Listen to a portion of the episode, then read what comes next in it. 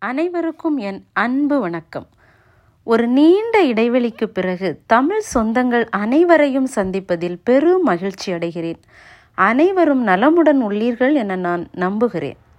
இன்று நாம் கேட்கப் போகும் சங்கப் பாடல் பல்வேறு புலவர்கள் பல்வேறு காலங்களில் இயற்றிய புறநானூறு தொகுப்பிலிருந்து நட்பிற்கே இலக்கணமாய் வாழ்ந்த மன்னன் கோப்பெருஞ்சோழன் தன் மரணத் தருவாயில் தான் கண்ட மெய்யுணர்வில் இயற்றிய பாடல். இப்பாடலை கேட்டு அதன் பொருளையும் புரிந்து கொண்டால் நிச்சயம் ஒவ்வொருவருக்கும் ஒரு புத்துணர்வும் புதுவாழ்வும் பிறக்கும் என நான் நம்புவதால் அதை இப்பொழுது உங்களுடன் பகிர்ந்து கொள்கிறேன்.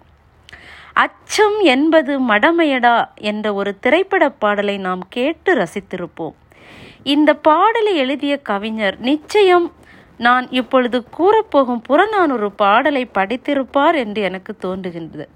ஏனென்றால் இந்த பாடலின் ஒரு வரியில் துணிந்து இறங்கி முயற்சி செய்யாதவரை கோழைகள் என்றே குறிப்பிடுகின்றார் நம் புலவர். முதலில் பாடலை கேட்கலாமா? செய்குவோம் கொல்லோ நல்வினை எனவே ஐயமரார் கசடீண்டு காட்சி நீங்கா நெஞ்சத்து துணிவு இல்லோரே. யானை வேட்டுவன் யானையும் பெருமே குறும்புள் வேட்டுவன் வருங்கையும் வருமே. அதனால் உயர்ந்த வேட்டத்து உயர்ந்த சினோர்க்கு செய்வினை மருங்கின் எய்தல் உண்டெனின் செய்யா உலகத்து நுகர்ச்சியும் கூடும். செய்யா உலகத்து நுகர்ச்சி இல்லெனின் மாறி பிறப்பின் இன்மையும் கூடும். மாறி பிறவாராயினும் இமயத்து கோடு உயர்ந்தென்ன தம் இசை நட்டு தீதில் யாக்கையொடு மாய்தல் தவத்தலையே. சோழ நாட்டு அரசன் கோப்பெருஞ்சோழனின் இரு புதல்வர்களுமே தன் தந்தையிடமிருந்து அரசாட்சியை பறிக்க விரும்பி தந்தையிடமே போர் செய்ய துணிந்தனர். தன் மகன்களிடத்து போரிட விரும்பாமல் துன்பப்பட்டு மனம் வெறுத்து உயிர் துறக்க முடிவெடுத்து வடக்கிருந்தார் அரசர். வடக்கிருத்தல் என்பது நாம் அறிந்த ஒன்றுதான். இருந்தாலும் இப்பொழுது கூறிக்கொள்ள விரும்புகிறேன். உண்ணாவிரதம் மாதிரிதான் என்று சொல்லலாம். அதாவது உயிர் உடலை விட்டு பிரியும் வரை நீரும் உணவும் உட்கொள்ளாமல் தன்னையே வருத்தி கொள்வதுதான் வடக்கிருத்தல் என்பது. இச்சமயத்தில்தான் இப்பாடலை கோப்பெருஞ்சோழன் தன் ஞான நிலையில் உணர்ந்தமையால் நமக்கெல்லாம் இப்பாடலை கொடுத்துவிட்டு சென்றுள்ளார். இப்பாடலின் முதல் வரியின் பொருள் என்னவென்றால் நம்மாலும் இக்காலகட்டத்தில் நல்ல செயல்கள் செய்ய முடியுமா என்று குழப்பத்தில் தடுமாறுபவரை நெஞ்சத்தில் துணிவில்லாத கோழைகள் என்றே கூறுகின்றார் நம் புலவர்.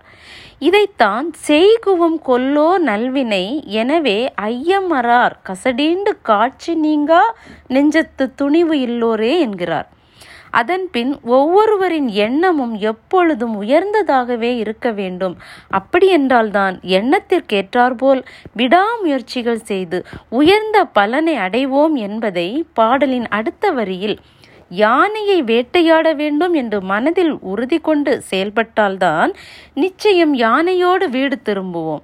சிறிய பறவை ஒன்று மட்டும் போதும் என்று வேட்டையாட சென்றால் வெறும் கையோடு கூட வீடு திரும்பலாம் என்பதை அழகாக பாடலில் யானை வேட்டுவன் யானையும் பெருமே குறும்புள் வேட்டுவன் வருங்கையும் வருமே என்கிறார்.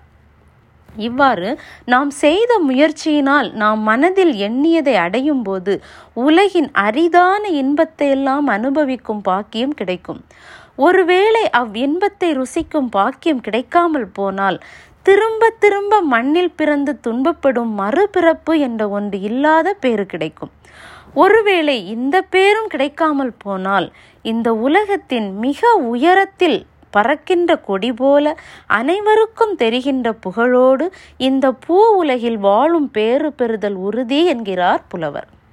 எனவே துன்பங்களை கண்டு துவண்டு சோர்ந்து போகாமல் நம் விடாமுயற்சியிலிருந்து சிறிதும் தளராமல் முன்னோக்கி சென்றடைய ஆக்கப்பூர்வமான செயல்களை செய்து நீங்கள் அனைவரும் உங்களுடைய நல்ல உயர்ந்த இலக்குகளை நோக்கி சென்றடைந்து மகிழ்ச்சி என்னும் இன்ப வெள்ளத்தில் நீந்த என் வாழ்த்துக்களை தெரிவித்து நம் இன்றைய பாடலாசிரியர் கோப்பெருஞ்சோழன் கூறிய யானை வேட்டுவன் யானையும் பெருமே என்ற வரியை மீண்டும் நினைவுபடுத்தி எப்பொழுதும் ஊக்கத்தோடும் உறுதியோடும் செயல்பட்டு மகிழ்ச்சியடைவோம் என்று சொல்லி மீண்டும் சந்திப்போம். நன்றி வணக்கம்.